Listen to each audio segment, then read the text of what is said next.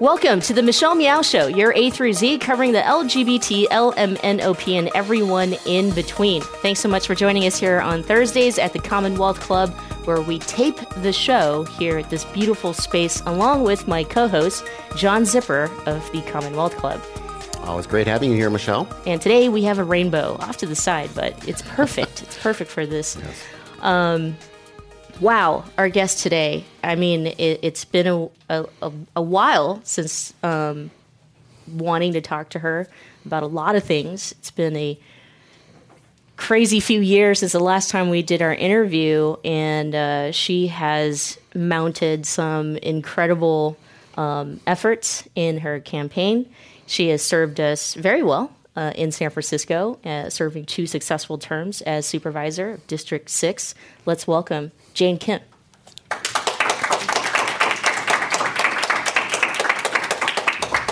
So, what I really meant, you know, about wanting to talk to you for a lot of, there's a lot going on. I mean, since the last time we did the interview, you ran for state senator, you ran for mayor, still while maintaining your role as supervisor of District 6, and uh, just now fresh is the word retiring? Is it is that what it is? I don't think it's. I would say that I'm taking a pause. Yeah. Um, a short pause um, in the work, and you know, hoping that I can spend a little bit of this time reflecting on actually the last 12 years in public office, yep. including the Board of Education. Right, right.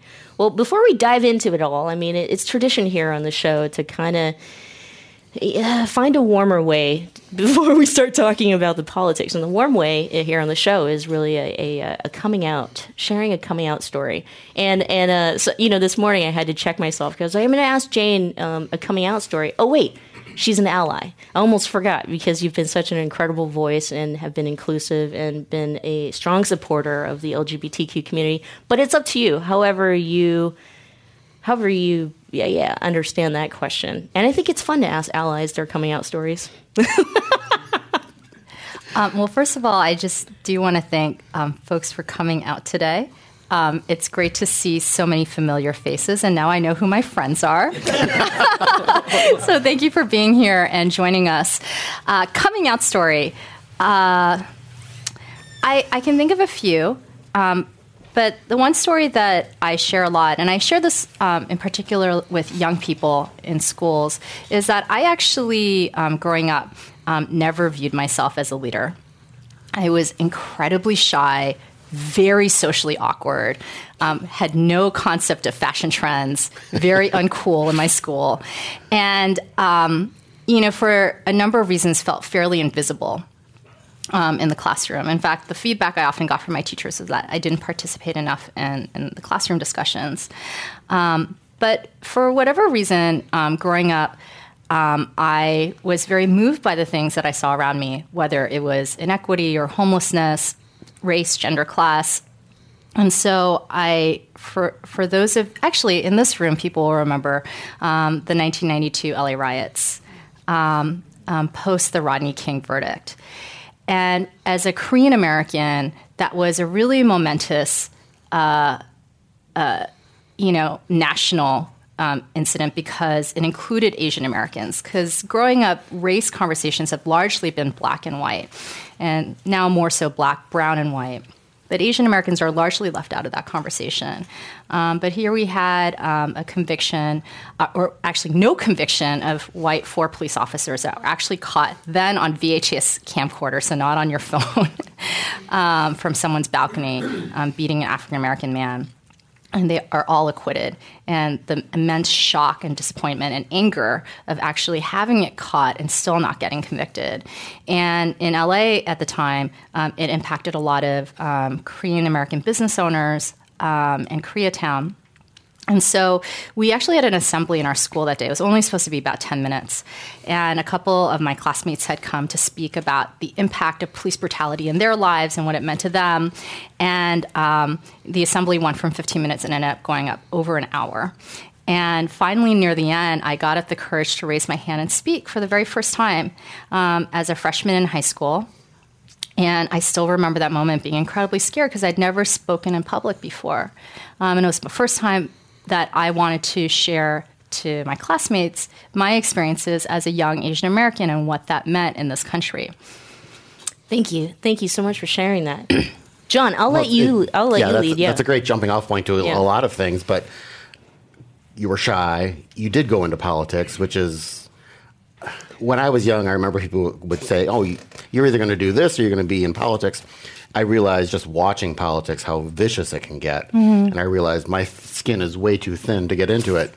You've had to put up with a lot of that. I mean, did you, as Hillary Clinton says, you just grew a really thick skin, or how do you deal with it when someone makes an attack on you? I don't know if I have a good answer to that question. What I will say is that, um, you know, even later as a young person, I never ran for, you know, student council, any type of office, and I actually never anticipated that I would go into this line of work. I always knew I wanted to do public service, um, but I didn't think that I would use elected office as a vehicle to make change. Um, but when I first ran uh, in 2004, I, I really jumped in fairly naively into politics. I didn't prep for it. I didn't go to Democratic club meetings and kind of work my way up. Um, I knew very little about the process, um, besides being an organizer that had gone door knocking in many, many campaigns. And actually, I made the decision in who became later my chief of staff, Ivy Lee's kitchen, literally kitchen cabinet, made that decision to run for the Board of Education. Um, but I always tell people now that I'm really glad that I kind of jumped in feet first because if I had really understood what the process would be like, I would have never done it. I cried almost every single day on my first campaign. Um, it was both miserable and exhilarating. It's both at the same time. And what I've learned in my 12 years in office is kind of living in this dichotomy, which is that I um, spent many days um, miserable, but I loved what I was doing every single day at the same time. And I knew that our work um, could and was making a difference in the community. And that's ultimately what kept me going um, in this world. Sorry, Good, but John. if Yeah. you had not won that first race, do you think you would have been up for I doing it didn't again? win. Oh, you didn't? I'm sorry. I lost my first race. Okay. Um, I lost my first race for school board, and I came back again, and I ran two years later, and we came in first place citywide out of 15 candidates. If at first you don't succeed, dust yourself off and try again. Um, uh, I, I've Aaliyah's song has stuck with me since eighth grade, so um, I'm going to follow off what John was talking about as far as like the attacks, and I, I mean a, a lot of what I wanted to talk to you about was the media, and you know you did something that was so courageous in uh, actually, you know, calling out a, a, uh journalist or reporter, you know, who uh, wrote an article, really digging into your past. This is you've gone through very contentious two campaigns. I want to say this first. I mean, as as an Asian American woman, a woman, a progressive, uh, standing on progressive issues, um, and running in a town like San Francisco during this political climate, and what that means for even folks like myself, putting yourself out there, not once but like twice in, in a really short amount of time, all of everything you should expect, like the the really bad. And when there's the really bad, it means people really see that you're someone to be afraid of. And for a young female voter like myself, that's huge. Like now I know, like the game is they got to be afraid of you. And then, you know, um, and, and, the, and the only way they show you that they're afraid of you is if they start talking a lot of bad crap. So before, you know, having you on the show is just doing a quick reading. It's like, okay, I'm going to count how many times in five minutes how many articles who one called you a liar uh, or two um, said that you know the you, you know this whole idea of just not good enough like great on the uh, the platform but not enough policies to, to support that. And so my, my question behind all of that is how do you ignore all of that and continue on? Because um, I think that when you start looking at the impacts from the last two terms, and then what you've done as far as uh, serving for Board of Education, and even what you brought to the table running the, for those two campaigns on a very progressive agenda, you have a lot to celebrate. So I've done six campaigns in the last 14 years, which is pretty extraordinary. And I really have never gotten a break, except for my reelection campaign for the Board of Supervisors. So thank you. uh, and, and so we've always run really challenging battles where um, you know, I was the underdog candidate in the race. Um, a couple of things that I'll say, and I think we're t- talking a lot more about it now, um, post uh, uh, the Clinton Trump election, which is how women leaders are treated um, in the media. And Alexandria Ocasio Cortez is talking a lot about it, Ilhan Omar is talking a lot about it. And it's actually one of the things that I have to say that has been incredibly refreshing for me the last month is reading the news and having so many headlines with women in it. It's really extraordinary. I think the other night I was reading the New York Times and I read five articles in a row about women leaders Ilhan Omar, Alexandria Ocasio Cortez, Nancy Pelosi, um, and that's extraordinary. And we're not even blinking an eye about the fact that there are six serious female candidates for president. Um, in the 2020 election. And so, even though we didn't win the White House, um, we have broken a glass ceiling. Mm-hmm. Um, and I think that's extraordinary.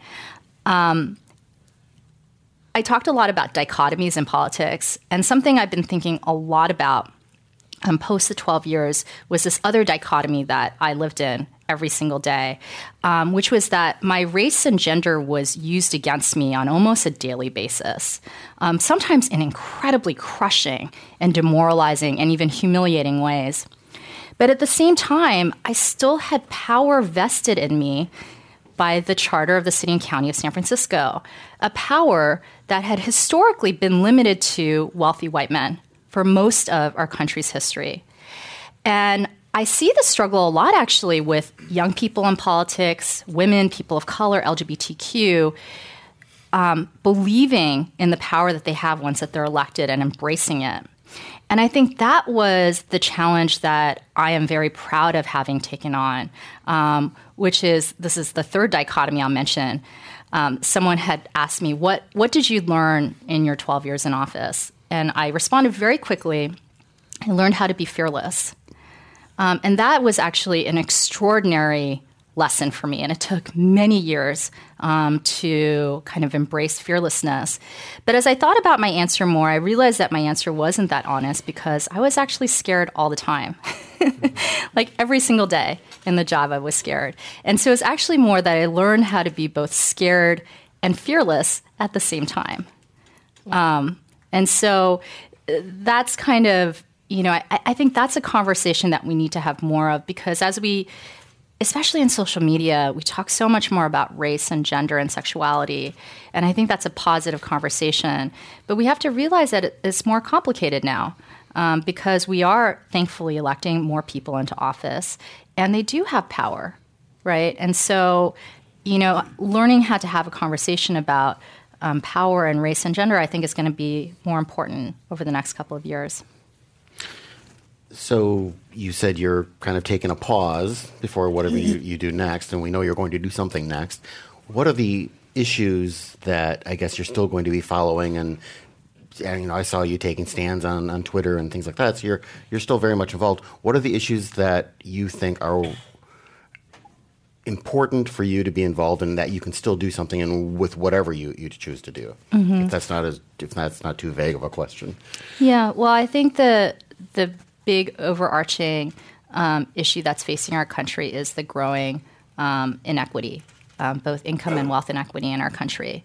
And, and, that's something that's been happening over the last 40 years, but we really have to address it. Um, policymakers have to get into the room and think about what's happening. Uh, and I talk about this all the time, but you know, in the 1970s, uh, American middle class outnumbered those in the upper and low income bracket you know those that make below 50,000 and above and 150,000. And San Francisco kind of mirrors that. You know, the middle class used to make up close to 50% of San Francisco's population in 1990. Um, over the next uh, 25 years, it declined to closer to 30%. Wow. And and now in this country, um, upper and low income Americans outnumber those in the middle class 40 years later.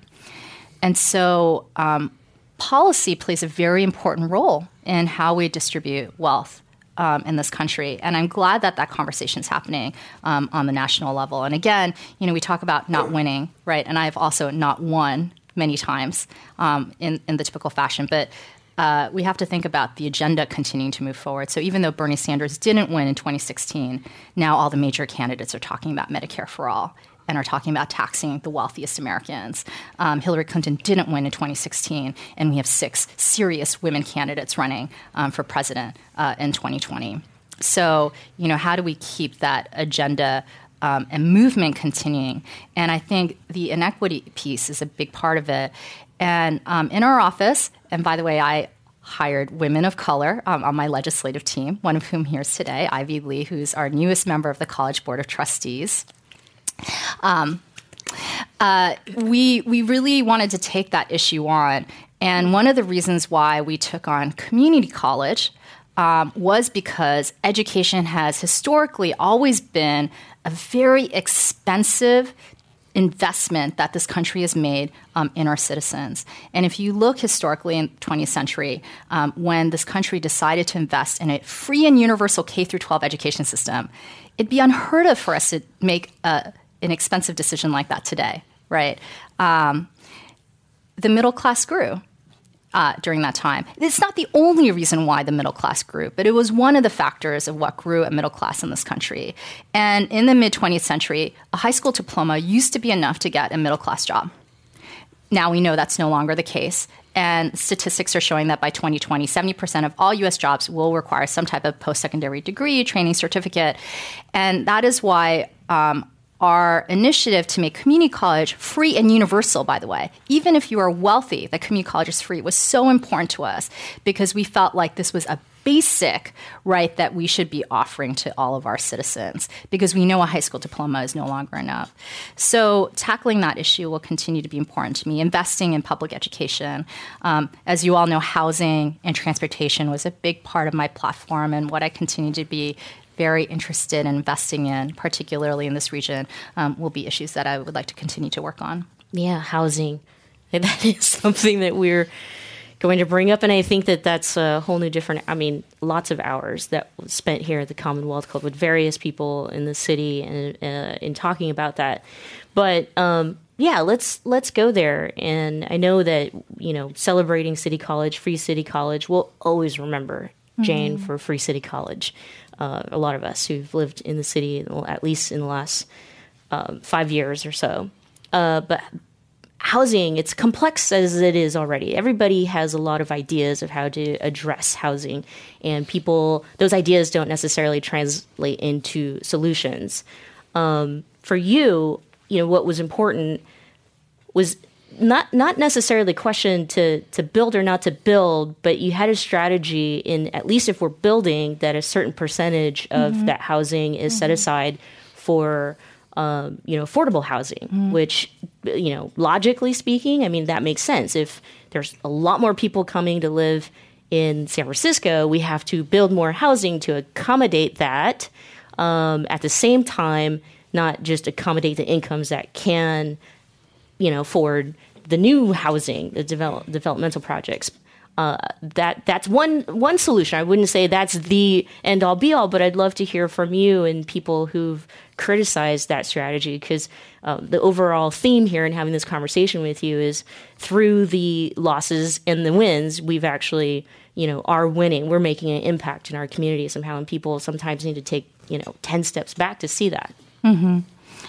So you know, over my time in office, I've actually, despite I think um, so many of the things that you do see that are wrong in government, and so many things that um, you know make you kind of lose faith in the institution, despite all the things that I would see, I actually still came out believing in government even more.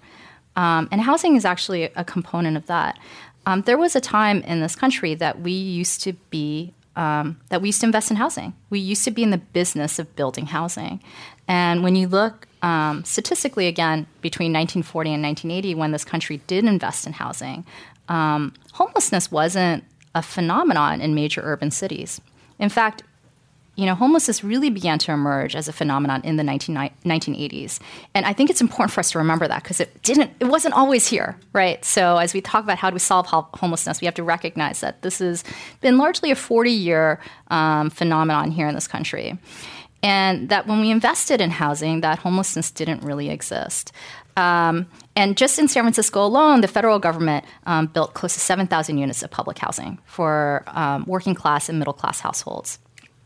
Since 1980, over the next 40 years, we've, the federal government has only built 1,000, which is you know, a vast reduction in housing production here in this country. And it really began around 1976. Um, actually, a little with Nixon and Carter to a certain extent, but it was really Reagan that um, ran under this concept of small government, right? And part of small government meant um, cutting taxes um, for the wealthiest Americans. But when you cut those taxes, how do you pay for it, right? Because it used to fund something. And what one of the major departments that he cut was HUD. And over three presidential administrations, Reagan, Bush, and Clinton, a Democrat, we cut HUD's budget by over 50%. Right? And, um, and, and you start to see a vast slowdown in the production of affordable housing. And what Reagan said at the time was let the market take care of housing the rich, the middle class, and the working class and the poor. 40 years later, we've realized that this experiment really didn't work. The market did continue to house the rich and in many parts of the country, the middle class. Um, but they certainly were not housing the poor and the working class. And now in cities like San Francisco and New York, they're no longer housing the middle class anymore.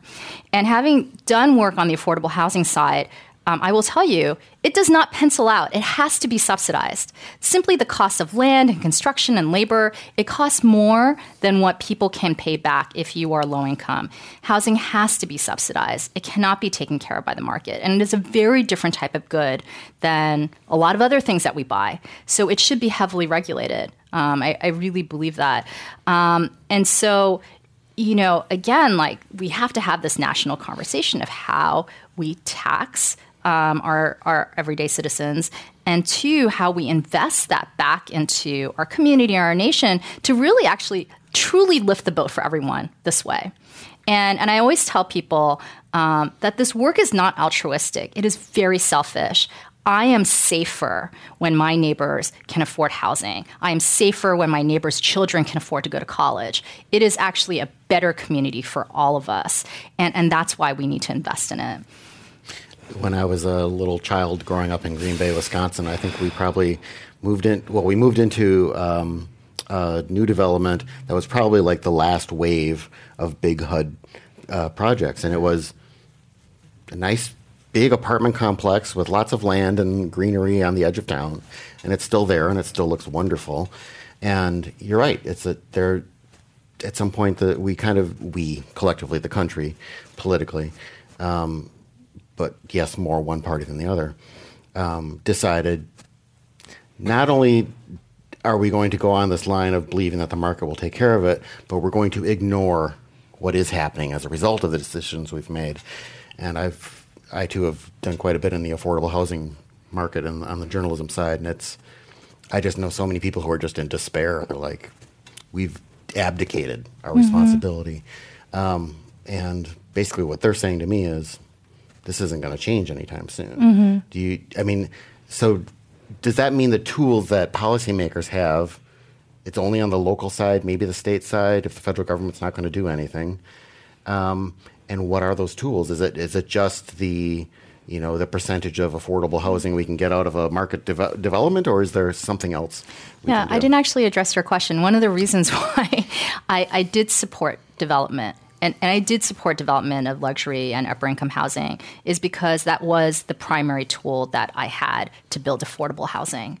Um, I, I, don't, you know, it, it, but like you mentioned, it's only one tool. There has to be a massive public investment in housing for us to truly house everyone. At this point, we're kind of just like skimping at the edges, right? But th- it still matters. And I have to say, you know, sometimes actually my opponents criticized me for you know winning you know celebrating winning five additional units of public housing you know not affordable housing. But when those five households move in and i have met them when they get their key it is extraordinary the transformation it means for that household. And um, I still remember a quote from one of our um, former executive directors that worked on homelessness for over 30 years here in San Francisco. And the Chronicle asked him, Isn't this work so depressing? Because, you know, you're just like, you know, drops of drops of water in a bucket of of you know problems and issues. And his response was very simple. He said, um, "I don't view my job as um, ending homelessness. I view my job as ending homelessness in the lives of individuals. And it's so true when an individual is housed, their life is transformed. And for them, it makes a big difference. And so um, I have spent a lot of work. Um, you know, land use is one of the major kind of regulatory powers of the Board of Supervisors. And so, how we use land, what can be on land, how much you can build on land, how high, how dense. Um, but as you do that, you're actually conveying value to land. So, you know, we zone this one area residential or commercial or manufacturing or hotel uh, or parks, right? That that kind of conveys value to your land, and how high and how tall you can build conveys additional value and part of how we've won you know record levels of affordable housing in fact when i was walking over here i got to pass by one of the projects that i negotiated where we're doing 40% um, affordable housing on site for middle class households that make between eighty and one hundred twenty thousand dollars a year. Um, we were able to do that by conveying more value to the land. But ultimately, I don't think it's the solution. It's just one of the tools in the toolkit.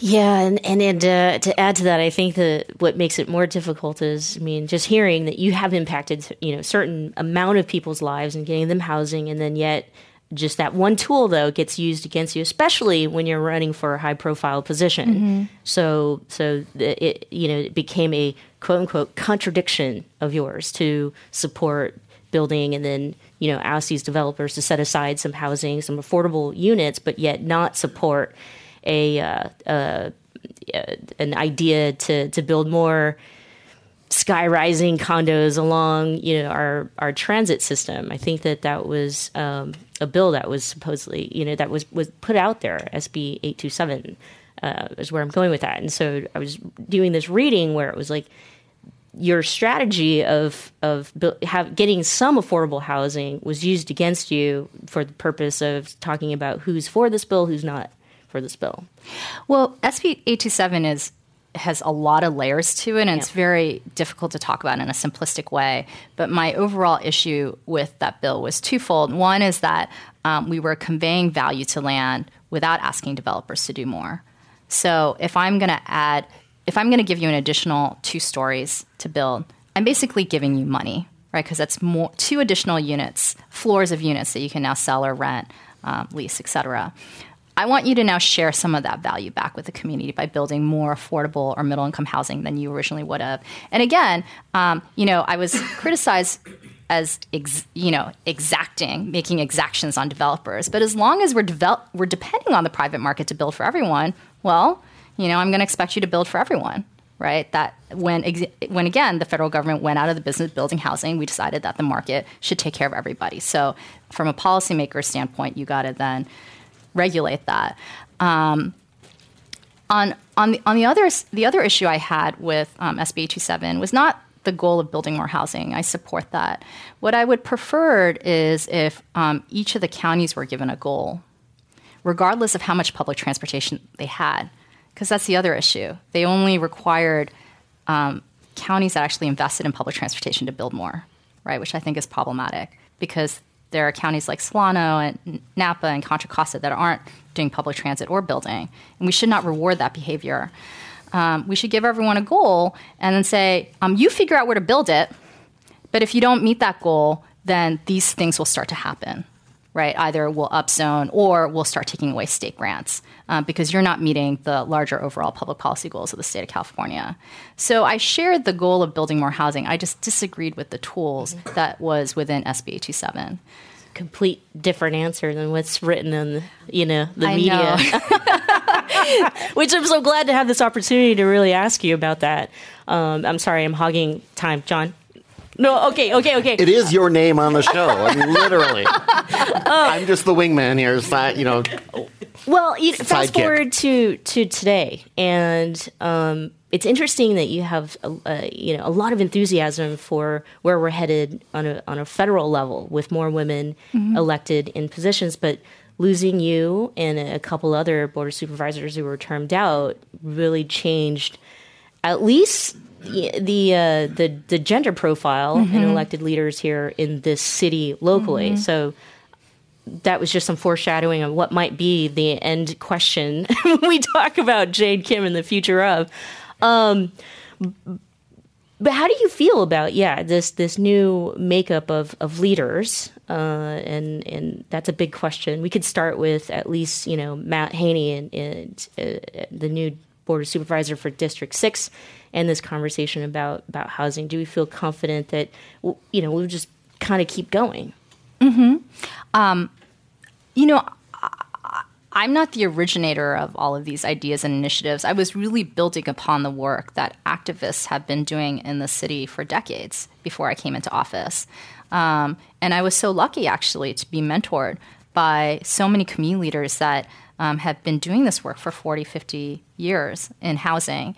And so, you know, I'm confident that Matt will continue to build upon the work that I've done and that so many others have done before I came into office. Um, about Congress, I'm incredibly excited about Congress, actually. This is the first time in my life that I've been excited about Congress. Um, and and I, I've, I've said this a number of times, as much as I have been, um, much, as much as I have really suffered every day under this presidential administration, I also recognize that Congress would not have the leadership that it does today if not for Trump. I really do think that they're interlinked. Um, that all of these young people, women, people of color, um, running for Congress um, was spurred by Trump's ascendance to the Trump to the White House. Uh, his you know, he's really a manifestation of, of what we've been seeing in this country again over the last 40 years. And, you know, I, I know I've been talking a little bit about history, um, but there was a time actually in this country in the mid 20th century that, that people had more faith in government than corporations to um, solve public problems. And, uh, you know, libertarians and, and conservatives, they actually did a ton of polling on this because they thought they were losing in the 50s and 60s. Um, more taxes, more regulations, more civil liberties. um, the civil rights movement was flourishing. And they started putting out tons of papers and investing in academia to talk about um, why we should distrust government right? That was a purposeful um, kind of onslaught of information. It's not that government suddenly started to fail citizens, although I think it does, and I think it always has. But there's, there's both the positives and the negatives. But there was a conservative um, effort made to actually start putting that um, into the policy dialogue, and Reagan really came out with the as the first to really put that on a public platform. Actually, Clinton, President Clinton also continued that. So less government. We need government to do less. We need the market to do more. And now, 40 years later, we're seeing where that has landed us: greater inequity, less people housed. Um, you know, um, people not having access to affordable health care, all of these sorts of things. And, and now we're seeing kind of the swing back, I hope, you know, of us having this conversation on national level. And so I'm, I'm hopeful is is what I'll say. And to kind of leave on a positive note, um, I, I I will say that I you know I continue to really believe in what we're doing, and I would not want to keep doing this if I didn't think that things couldn't get better. Um, and so I don't feel tired or even, um, you know, it, eh, you know, by the work that we've done. Like I, I want to keep doing it. Was that an unofficial way of saying that you'll run for a federal position. I, I, think that was her announcement. Uh, you know, are we announcing it here on the show? I'm just saying that I'm going to continue to stay engaged um, and involved. Was, yeah, that I, yeah. I really do believe in in this institution more than ever. But I think it has to do right by the people, and we got to keep working to keep the agenda moving, keep the dialect moving, and and putting people in office that want to push um, this country. Well, Go ahead, John. well, and people who believe that government can actually do something. Mm-hmm. Um, you know, the old joke about Republicans is that uh, they talk a lot about how you know government doesn't work, and then they get into office and they prove it. Um, but I mean, you, you, I'm going to use that joke. yeah, it's yours.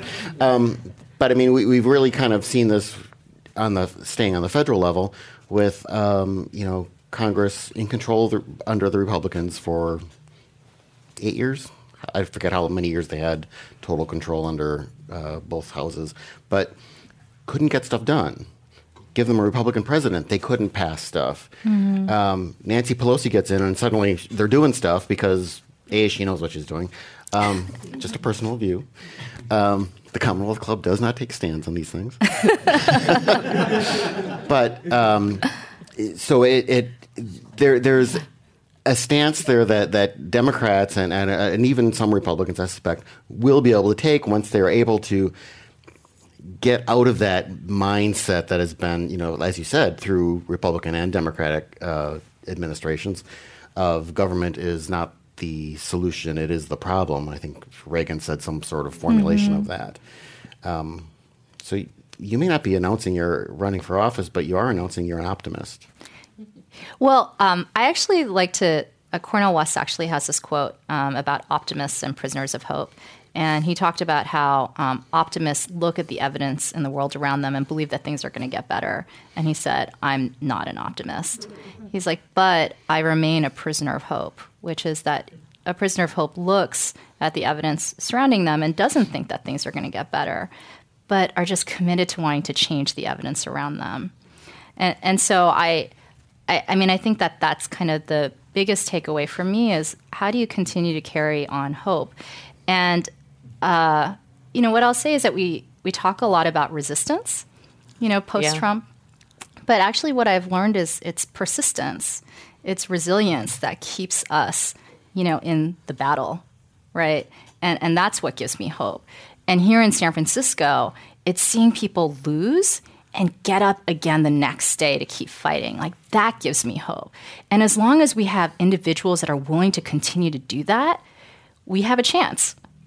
Right. That that's how we continue on. The one last plug I'll make, by the way, because we talked about federal government, is that we continue to need people to run for office at the local and state level. And, and actually, most of the things that we really care about on a daily basis um, get decided at the local and state level. In fact, because Congress has been in gridlock for the last mm-hmm. decade or longer, yeah. um, you know, one example I'll give is, you know, Sacramento passes three to two to three times as many bills as Washington, D.C. on any given year. And when we think about a lot of the issues that we care about, public education, criminal justice reform, sentencing reform, because actually most inmates are in state prison, not federal prison. Right. Um, those decisions, and, and, also access to abortion um, and women's women's right to choose, like that, that's being regulated at the state level. Um, and if we don't win back more of the state houses, um, we'll never win back Congress because the state houses also determine the redistricting lines, which really determine which parties win which seats in Congress. So and, and voter suppression and and, and voter yeah. all of that is happening at the state and local level. So um, the one thing I really push, especially liberal progressive voters, is to invest more time um, in looking at the local and state races as much as we do with Congress and the White House. I didn't mean to to move the needle to the point that this is going to be the end of our conversation. But I did I did want to let you know our audience has a chance to a- oh. ask Jane questions. That's where I was headed. Um, but you know what I what I want to say to you is you, you know, being termed out and uh, not locally, at least here in San Francisco.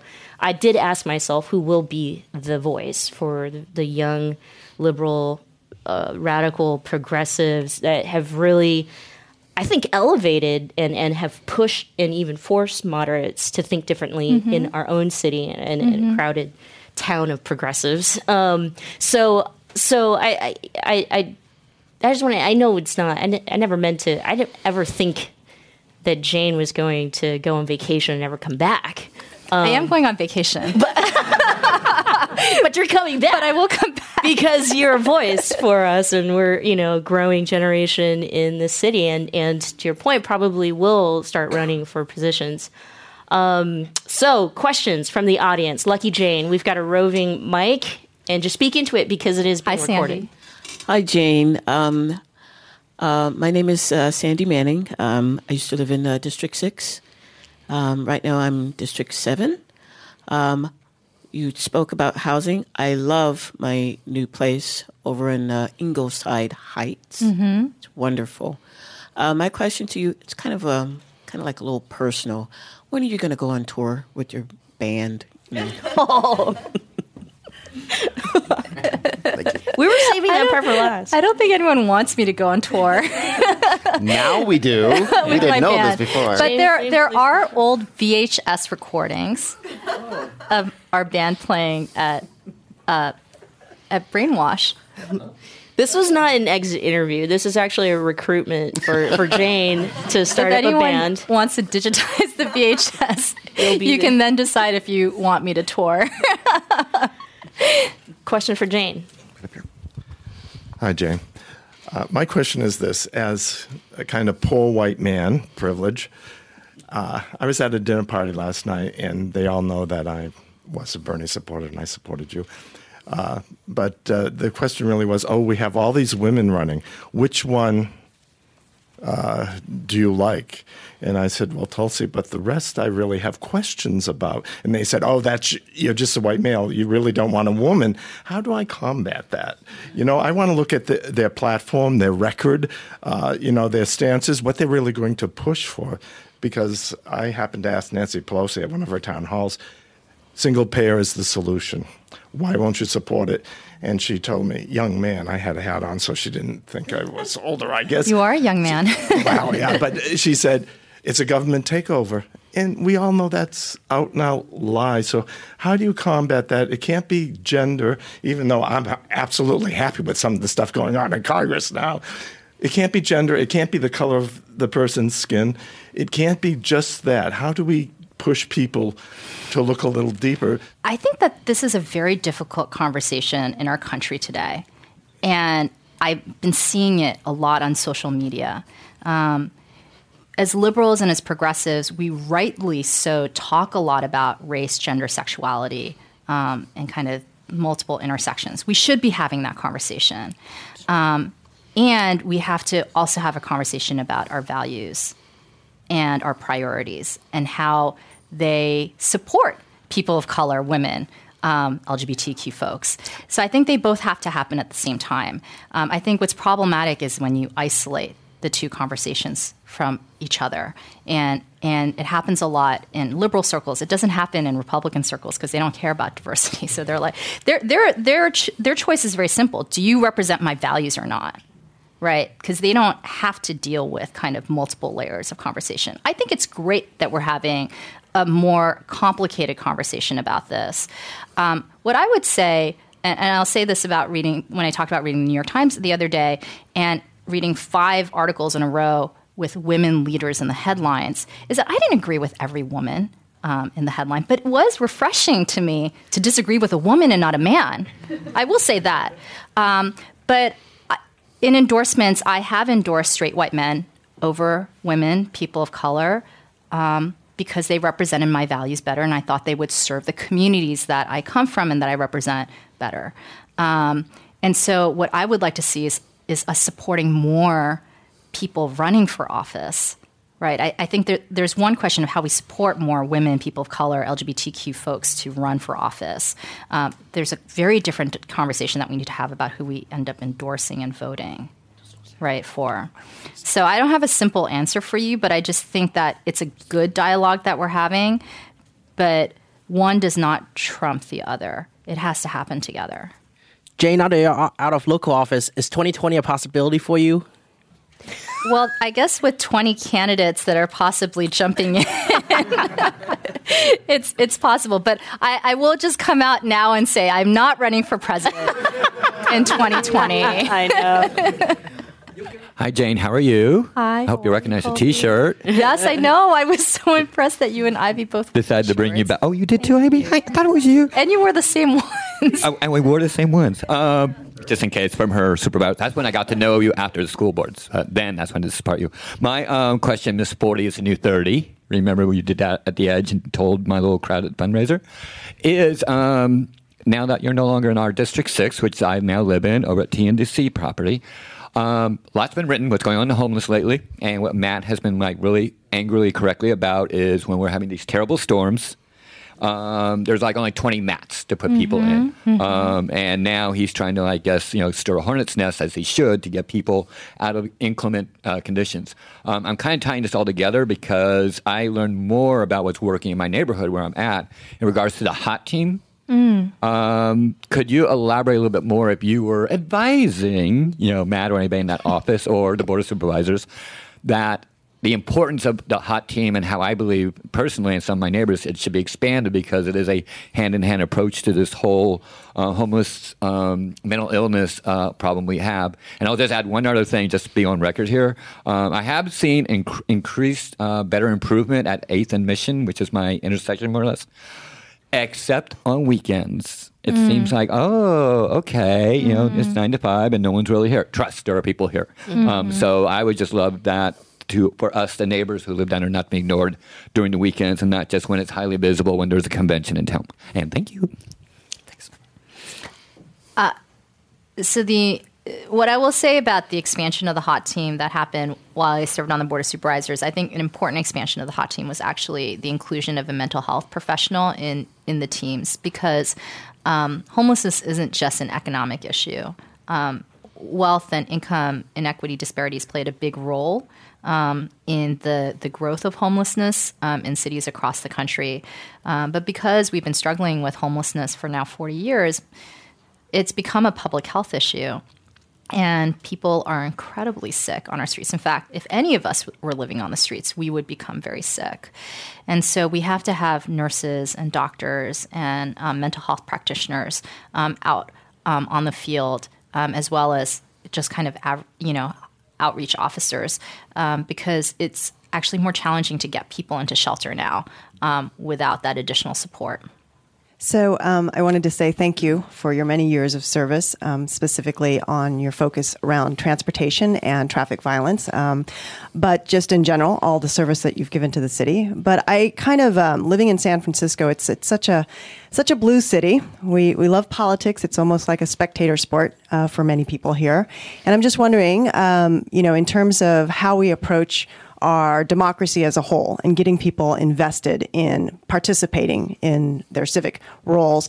What would you encourage people to do to really be engaged? Because obviously, not everyone can run for office or has mm-hmm. the capability. What What is the call to action so that we don't end up continuing to have people that don't represent our values in positions of power? Mm-hmm, mm-hmm. Well, f- the first thing I'll say is that I think we focus too much on just who runs for office. My team was so, as you know, my team was so important in the work that we were doing, both in helping to set the agenda and then getting it done and implementing it. Um, we need good people at every single level of government. And part of the reason why I hired an all women of color staff, who, by the way, weren't just women of color, they all came from the community. They had all been organizing, provided services in the neighborhoods that I was representing before they before they came into City Hall. So it's both, right?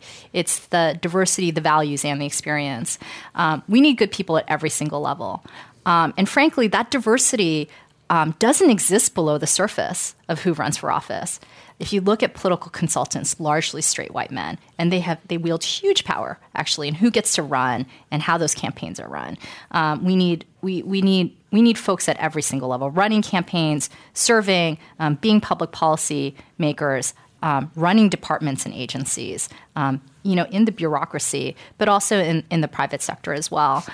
Um, but what I would say is that I, I just think it's so important for people to be civically engaged, as you mentioned. And I don't, I don't know how to encourage people to do that, but it made such a difference for me um, to be able to push very progressive policies if there was, of course, a groundswell of support, because that was what got my colleagues on board to support these policies as well.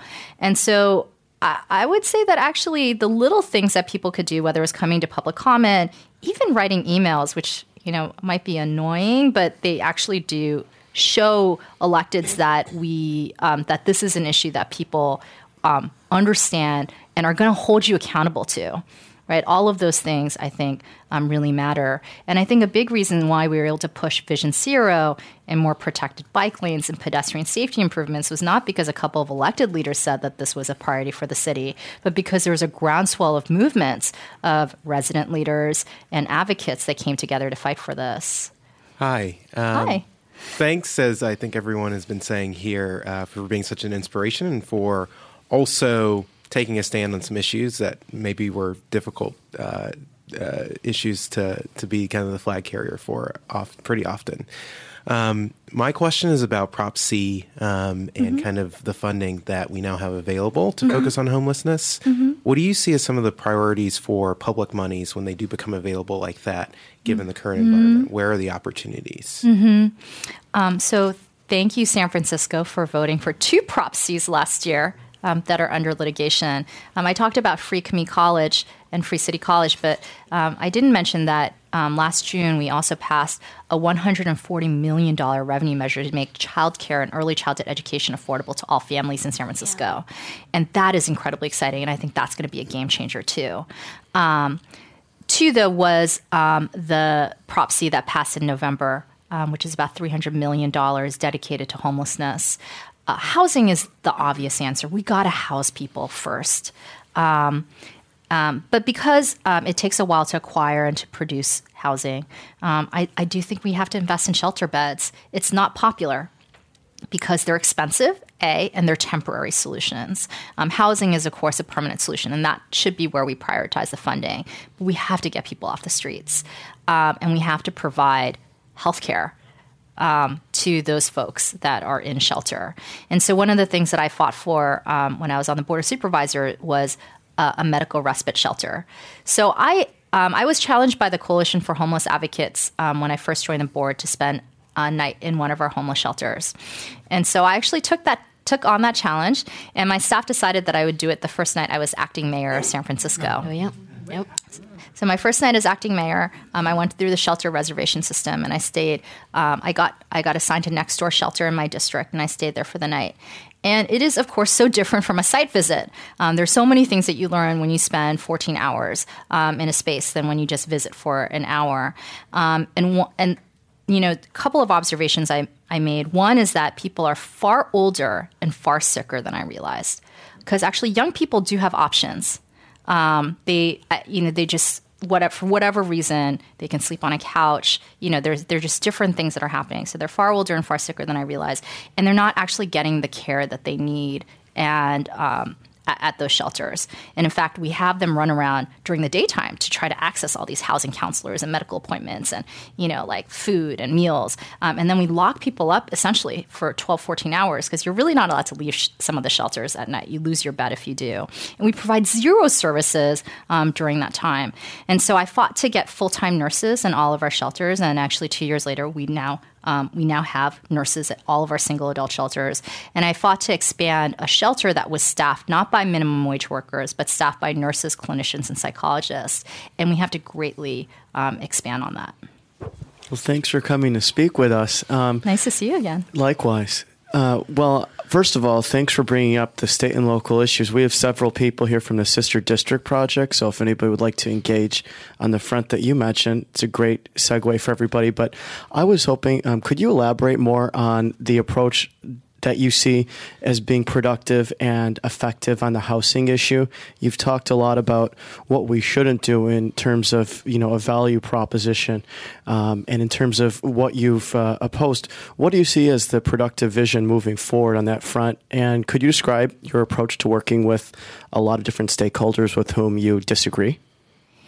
I can't say that I've always done this well. Um, but ideally, with time, you really invest in the stakeholder process um, and you bring as many people into the room as you can, and you have these conversations and debates. And everyone is not going to come out agreeing um, when you walk out of the room, and it takes time. But you got to really respect the the feedback and the opinion that's coming in. And but it's true as a policymaker, you have to start making calls, right, in terms of what ultimately gets proposed and voted on. Um, but I do think that listening and engaging in community process is incredibly important. Um, we talk a lot about cutting community process because it does slow things down. Um, and I get that. Like, I understand that urge. Um, and there are times that I feel impatient and I want to do less um, outreach and dialogue and just go straight to the solution. But what I've learned actually over time is that those solutions are more um, ephemeral when we do it that way.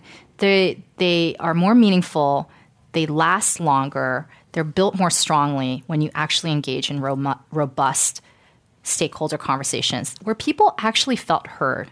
They don't have to get their way, but they have to feel heard and included.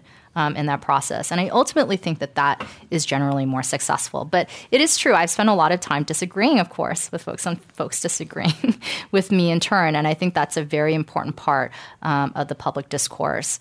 Um, but you know, this is not actually part of your question. I think, Michelle, you asked a little bit about this. I do think we have to think a lot about how we treat our elected officials, though. I'm not saying that we're special, that you got to treat us with kid gloves, but I have a lot of trouble encouraging women and people of color to run for office. And I think it is in large part because of how they see the media and constituents treat um, elected officials. And I'm not saying that you got to agree with them or you got to be, you know, any of those things, but I, I, do think that there's a level of respect that we need to all engage in on a greater level because we will have better leaders and better representatives, I think, when, when we do so.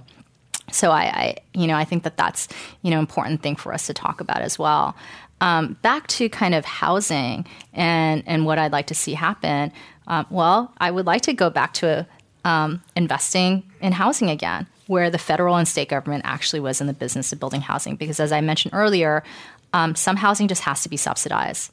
It, the market will just never be able to take care of um, wide brackets of, of folks, um, and and it and actually housing costs too much. The hard cost of housing is too much um, for those that are low income, working class, and even now in many cities, middle class. Right. So that's that's part of what we have to do. And I think you know for for folks that read Evicted, which came out um, I think two years ago, you know, there's an, an interesting proposition, which is that um, you know we should rethink housing like we think of food stamps, right? That it just takes income qualification to get a housing subsidy, right?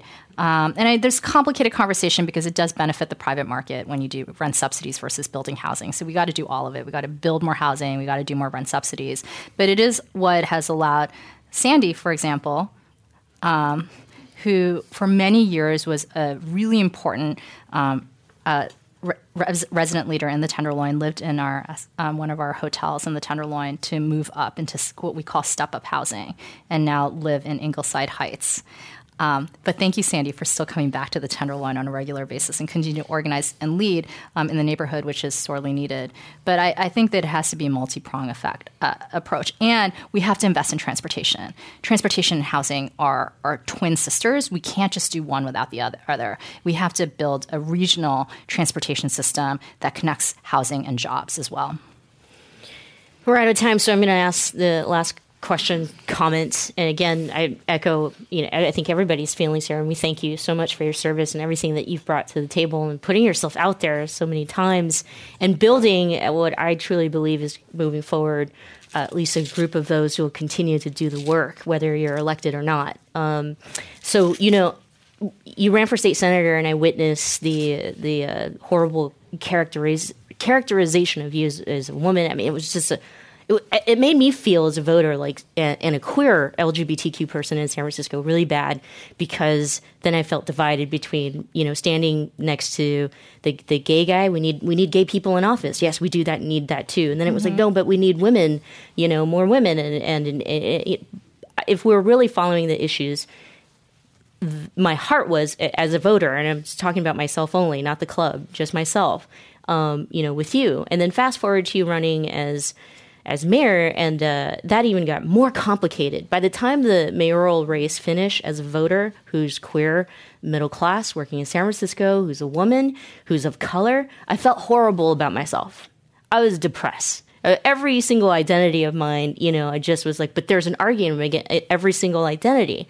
And it got to a place where it's like, but wait a minute we're such a beautiful city filled with intellectuals, people who volunteer, people who are active, and we oftentimes actually really need to come to the table and work together. So that was a really long way of saying, like, a file, I follow you that more women, more people of color need to to run. But it's so scary, especially when you go up against privilege and wealth. Even though those people who are elected or who have the power and are privileged and are wealthy are members of the same club, same uh, political, you know, party, and even the same identity group, uh, if you will. And if you could leave us with some some words of the of you know using the fear, also the hope, um, at the same time, you know, just uh, what whatever those words are that come to you, where you just got to do it because despite it all, you just got to do it.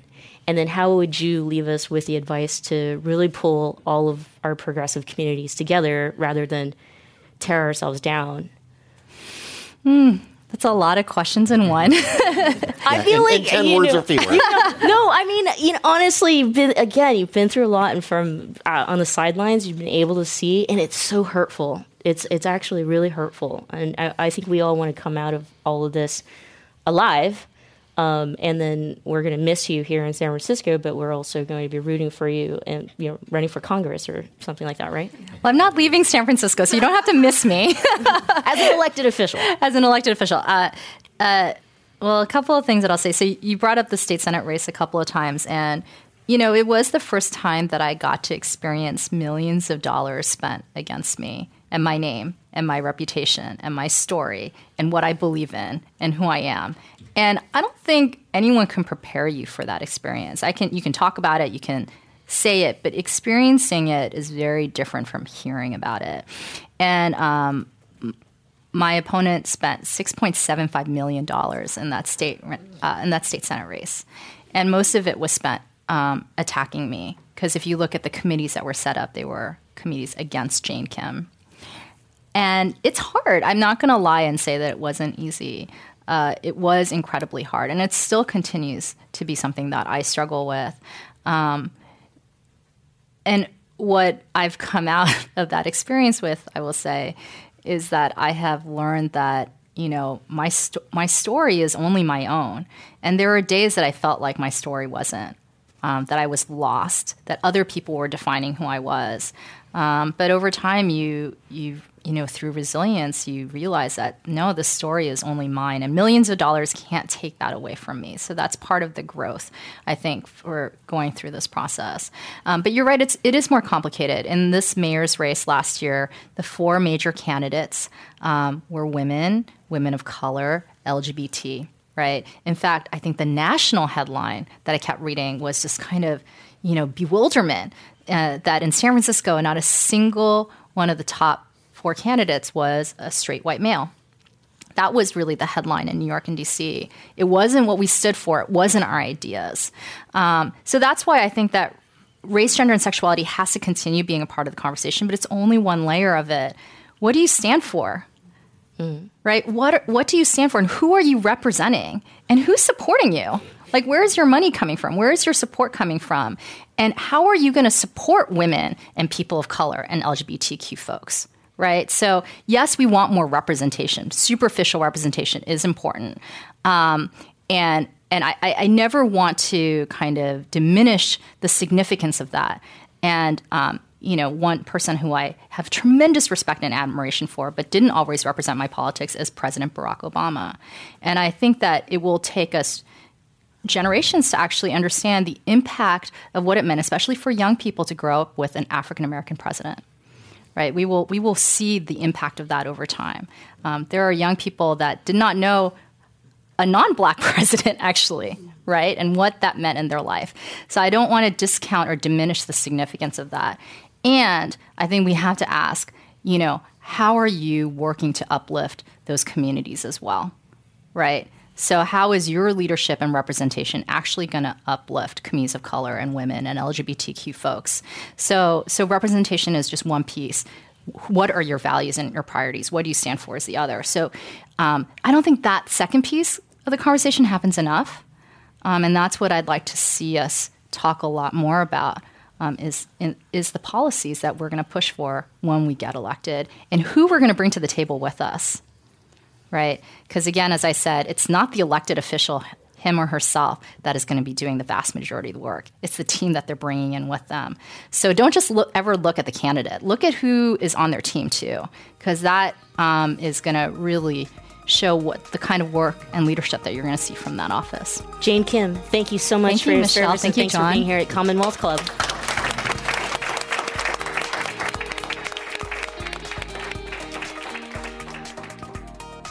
Thanks for joining us for the Michelle Meow Show, your A through Z covering the LGBT, LMNOP, and everyone in between. We're here every Thursday live at the Commonwealth Club, and you can listen to past shows at commonwealthclub.org slash MMS.